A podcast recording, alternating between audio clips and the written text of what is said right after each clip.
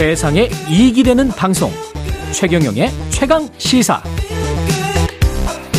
네, 지난 22일 일본이 후쿠시마 원전 오염수 방류 계획을 정식 승인했습니다. 방사성 방사성 물질도 충분히 희석하면 안전하다는 입장인데요.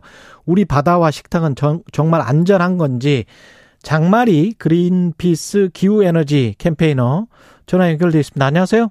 네, 안녕하세요. 예, 이게 지금 정식 승인은 했고 방류를 할 수 있다. 방류 계획을 계획대로라면 내년 봄부터 방류를 한다는 거죠. 네. 예. 어, 어떻게 생각하세요? 어, 이 저희가 지난주 금요일에 일본 원자력 규제위원회가 진행한 회의를 어, 모두 함께 지켜봤는데요. 아, 오염수 방류를 위해 정말 맹목적이다라는 것을 확인했습니다. 음. 그런데 그 점이 앞으로 그린피스나 한국 정부가 주목해야 하는 부분입니다.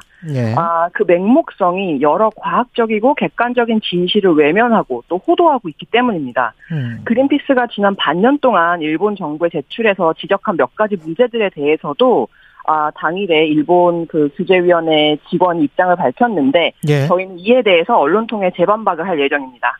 맹목적이다라고 말씀을 하셨는데 일본 원자력 규제위원회 쪽 주장은 우리가 충분히 처리를 해서 다액종 제거 설비라는 이런 걸로 희석을 시켜가지고 이 오염수들을 그래서 그 처리를 한 오염수기 때문에 심지어는 사람이 먹을 수도 있다. 뭐 이런 식의 주장을 하지 않습니까? 네, 다시 말씀드리지만 그래서 음. 그 일본 정부가 주장하는 논거가 굉장히 맹목적이고 객관성이 없다는 건데요. 예. 아, 이전에 그 인류는 오염수 방류랑 같은 이런 같은 상황을 겪어본 바가 없습니다. 아, 이들은 지금 알프스의 어떤 기술적인 검증이 계속 실패하고 있다는 사실을 외면하고 있고요. 어, 일부 한국 전문가들도 원전 전문가들도 어, 알프스를 희석하면 방류할 수 있어서 안전하다라고 하는데 예. 아, 정말 이런 질문이 필요합니다. 대체 어떤 근거로 알프스가 성공적으로 오염수를 처리할 것이다. 는 근거를 어떻게 생각하는 건지. 왜냐하면 그렇게 질문했을 때 일본 정부의 주장과 앵무새처럼 같은 말을 할 수밖에 없을 것입니다. 알프스와 관련해 현재까지 검증된 사실은 수온툼이나 세슘처럼 오랜 시간 생태계에 누적돼서 인간에게 피폭을 일으키는 고독성의 물질들을 제대로 처리하지 못한다는 겁니다. 음. 오염수에 어떤 물질들, 인간에게 나쁜 어떤 물질들이 얼마나 들어가 있는 거예요? 일단 오염수에는 총 64가지의 방사성 물질이 포함되어 있는데요. 예. 아, 알프스가 최종적으로 오염수를 검증했던 결과 예. 세슘 같은 경우에는 어 이제 체내에 들어가면 위장암이라든지 이제 유전 질병을 일으키는 건데 예. 아 세슘 같은 경우에는 최대 100배 그리고 뼈에 흡착해서 어, 골수 관련된 질병이나 백혈병을 유발하는 스트론튬 같은 경우는 최대 2만 배까지 발견됐습니다. 최대 100배, 최대 2만 배라는 그 기준은 우리가 자연 상태에서 노출될 수 있는 그런 기준과 100배, 200배, 2만 배 뭐 이렇게 이야기하는 겁니까? 아니죠. 자연 기준이 아니라 예. 원전을 운영하는 모든 국가들은 이런 방사성 물질을 처리하는 자체적인 기준을 가지고 있습니다. 아, 그 기준. 네, 예. 그러니까 어, 그 기준치를 지킨다고 해서 꼭 안전한 것은 아니지만 그 정도 기준으로 방사성 물질을 처분해야 한다는 어, 안전법이 법적으로 규정이 되어 있는데 예. 일본 정부가 가지고 있는 기준보다 세슘이나 스트론튬이 그만큼 높게 나왔다는 거죠. 결론적으로 알프스가 어 오염수를 처리할 거라는 것은 그들의 기대이고 목표이지 사실과는 동떨어져 있다는 겁니다. 그 검증을 하는 것도 방류를 하기 전에 그러면 그 어마어마한 지금 양이잖아요. 네. 축구장 뭐 두 개 정도 크기의 그 수천 개의 지금 탱크가 엄청나게 큰 탱크가 있던, 있던데 그 이런 탱크들의 물이 오염수가 완전히 처리돼서 바다로 방류될 만한 수준이다라는 거를 어떤 과학자들이 와서 또는 국제적인 어떤 기구가 와서 다 검증할 수 있습니까? 130만 톤이나 되는 이 오염수를? 검증이 불가능하다고 생각하시기 때문에 저에게 질문을 하시는 걸 텐데요. 예. 일단 중요한 것은 어, 오염수가 앞으로 최종적으로 방류될 오염수에 어떤 방사성 물질이 어느 정도의 수준으로 농도로 들어있는지에 대해서 도쿄 전력은 밝히지 않겠다고 지금 어, 입장을 밝혔어요. 아, 그러니까 그래요? 결론적으로 우리는 어. 어떤 오염수가 어떤 방사성 물질이 바다에 방류되는지 알 수 없고 그렇기 때문에 해양 생태계나 바다에 장기적으로 미칠 영향에 대해서 누구도 확인할 수가 없기 때문에 우리가 결사적으로 방류를 막아야 하는 상황인 거죠. 그 언론에서 많이 이야기하는 아무리 그렇게 처리를 해도 지금 말씀하신 알프스라는 것 다액종 제거 설비로 처리를 해도 삼중 수소는 처리가 안 된다. 뭐 이런 보도를 봤는데 맞습니까 이건? 이것은 언론 보도뿐만이 아니라 예. 다액종 제거 설비 알프스가 아, 오염수 처리를 할 때 걸러낼 수 없는 방사성 물질 두 가지가 있어요. 예. 제거할 수 없는 건 삼중수소뿐만 아니라 탄소십사라는 방사성 물질이 있습니다. 음. 이두 개의 물질 모두 생물체의 몸에 흡수가 되고 유기적으로 결합해서 영구적으로 DNA에 영향을 미치고 암을 발생시키는 거고요.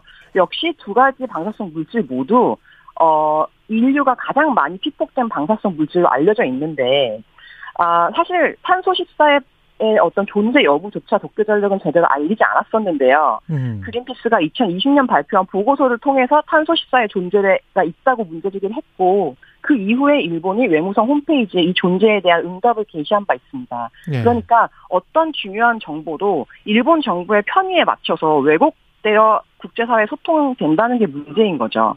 이런 일본 정부를 우리가 믿을 수 없다는 겁니다. 제가 반론 차원에서 그러면 이렇게 한번 여쭤볼게요. 어느 정도 인간이 계속 처리를 해가지고 방류를 했는데 자연 정화라는 것도 있잖아요.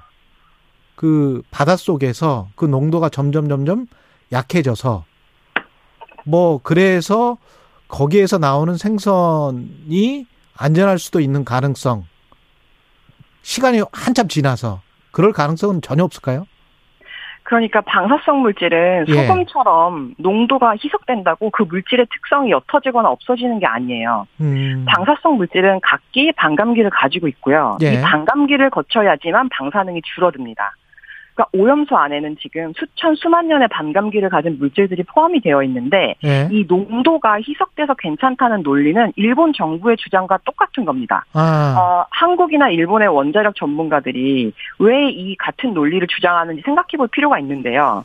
방사능에 대해 논할 때 기본적으로 전문가라고 알려진 분들이 시민들의 반감을 줄이기 위해서 자연 방사능과 비교하는 경우가 있습니다. 음. 하지만 이 오염수에 포함된 인공 방사성 물질은 흡입이나 피폭이 되거나 생태계에 어, 영향을 미치기 시작하면 아, 이것이 문제가 된다는 거죠. 근데 그 음. 부분은 전혀 논하지 않습니다. 예. 그런데 이들의 입장에서는 삼중 수소가 다 안전한 거죠. 그러니까. 예. 그런데 그게 왜 그럴까? 흥미로운 것은 한국의 원자력 산업계 입장도 같다는 겁니다.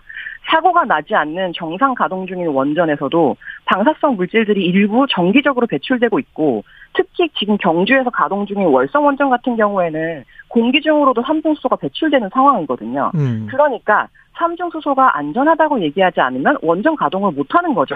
음. 그래서 전 세계적으로도 가장 많은 피폭 효과를 미친 피폭 영향을 미친 방사성 물질이 바로 이 삼중수소와 탄소 14인 건데 네.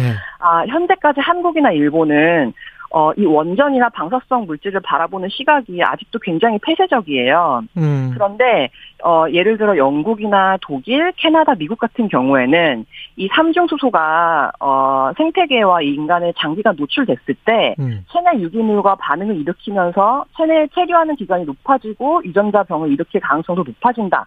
이 부분을 검증한 수백 가지 연구가 있고요. 아. 어, 이들 국가들은 이미 2000년대 초반에 예. 삼중수소를 처분하는 이 기준을 다 상향했어요. 음. 어, 그리고 삼중수소와 관련해서 이 그린피스의 캠페인에 오랜 자문을 담당해온 분이 음. 영국 정부에서 이 삼중수소 건강 영향에 대해 밝히고 어, 처분 기준을 높인 데 기여하신 이안 페어리 박사인데요. 아, 알겠습니다. 예. 네, 그 이분의 주장에 따라서 삼중수소에 대해 객관적으로 판단할 필요가 있습니다. 장, 그러면 마지막으로 지금 시간이 얼마 안 남아서 정부는 어떻게 대응해야 돼요? 내년에 방류하기 전까지? 한국 정부? 예. 최근에 그 윤석열 대통령이 어 동의를 받아야 오염수를 방류할 수 있다라고 예. 했는데 동의를 받아야 한다는 것과 동의할 수 없다는 것은 다른 의미입니다. 음. 지금 정부가 해야 하는 일은 어, 오염수 방류가 우리 해양에 미칠 영향에 대한 정보가 전무하기 때문에 음. 그리고 한국 정부는 이에 동의할 수 없기 때문에 오염수 방류를 지속 추, 아, 추진할 경우에 우리는 국제법적으로 대응하겠다고 엄포를 놔야 하고요. 그리고 음. 그렇게 대응해야 합니다. 알겠습니다. 여기까지 듣겠습니다. 장마리 그린피스 기후에너지 캠페인너였습니다. 고맙습니다. 감사합니다. 네, 7월 28일 목요일 KBS 일라디오 최경령의 최강 시사였습니다. 내일 아침에 다시 뵙겠습니다. 고맙습니다.